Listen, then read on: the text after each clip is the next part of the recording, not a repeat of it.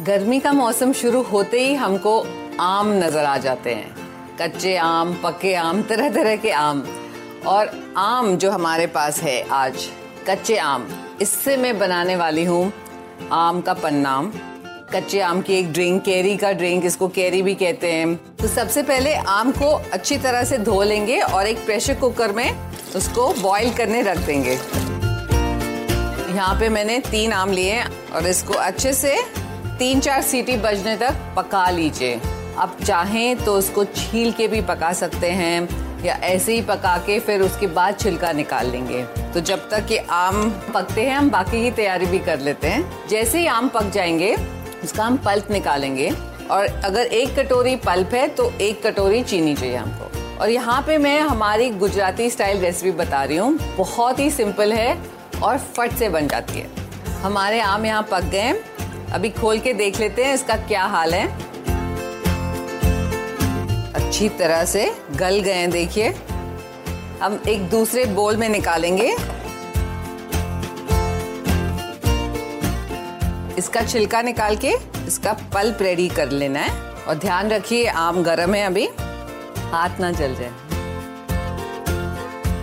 यहाँ पे मैं चम्मच का इस्तेमाल कर रही हूँ बट जैसे ही थोड़ा ठंडा हो जाएगा हाथ से अच्छे से उसको मैश करके और उसकी गिटक जो है वो निकाल देंगे Like this Sochcast?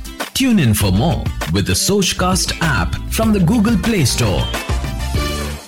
जब हमारी शादी हुई थी तो मुझे तो आदत थी ऐसे गुजराती स्टाइल आम का पन्ना पीने की और नॉर्थ में तो हम लोग केसर भी नहीं डालते इलायची भी नहीं डालते जीरा पाउडर और नमक तो फिर मैंने अपनी सास से वो वाली रेसिपी भी सीखी है एक्चुअली सेम प्रोसेस है, जैसे ही आम बॉईल हो जाए, उसके बाद ये जो पल्प है, उसमें केसर और इलायची के बजाय आप जीरा पाउडर डाल दीजिए, या फिर ब्लैक सॉल्ट डाल दीजिए तो पंजाबी स्टाइल आम का पन्ना हो जाएगा। अभी हमने सब गिटक इसमें से निकाल लिए और इसको हम लोग मिक्सी में पीस लेंगे।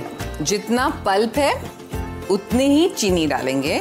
अगर आपको ज़्यादा मीठा नहीं चाहिए तो आप थोड़ा सा शुगर सब्सटीट्यूट भी डाल सकते हैं, लेकिन इसमें मीठे में कंजूसी नहीं कर सकते। अभी जैसे ये है, एक कप पल्प है तो हम लोग पल्प डाल देंगे, और एक कप चीनी। थोड़ा सा अभी भी गर्म है तो चीनी घुल जाएगी।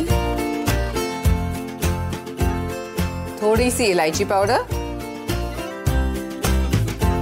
थोड़ा सा केसर।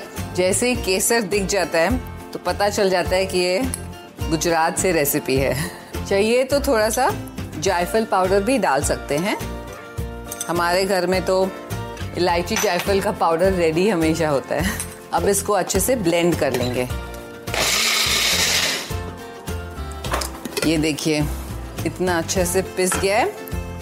ग्लास में थोड़ा सा पल्प डालेंगे।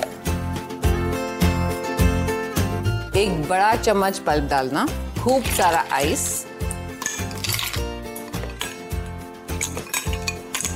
अब ठंडा पानी। अच्छे से घोल लेंगे। चाहिए तो आप जब सर्व करेंगे, तब भी आप एक बारी ब्लेंड कर सकते हैं।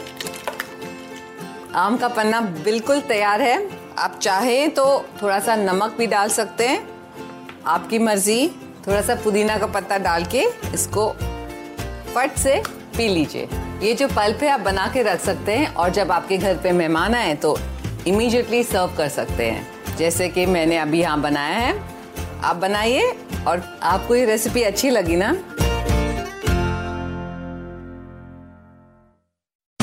आशा करते हैं कि आपको ये सोच कास्ट बहुत पसंद आया। अगर कुछ कहना है इसके बारे में तो लिखकर बताइए हमें अपने फेसबुक और इंस्टाग्राम पेज पर सोच कास्ट ढूंढिए। अगर आपको अपनी सोच दुनिया को सुनानी हो तो सोच कास्ट करो। Sochcast.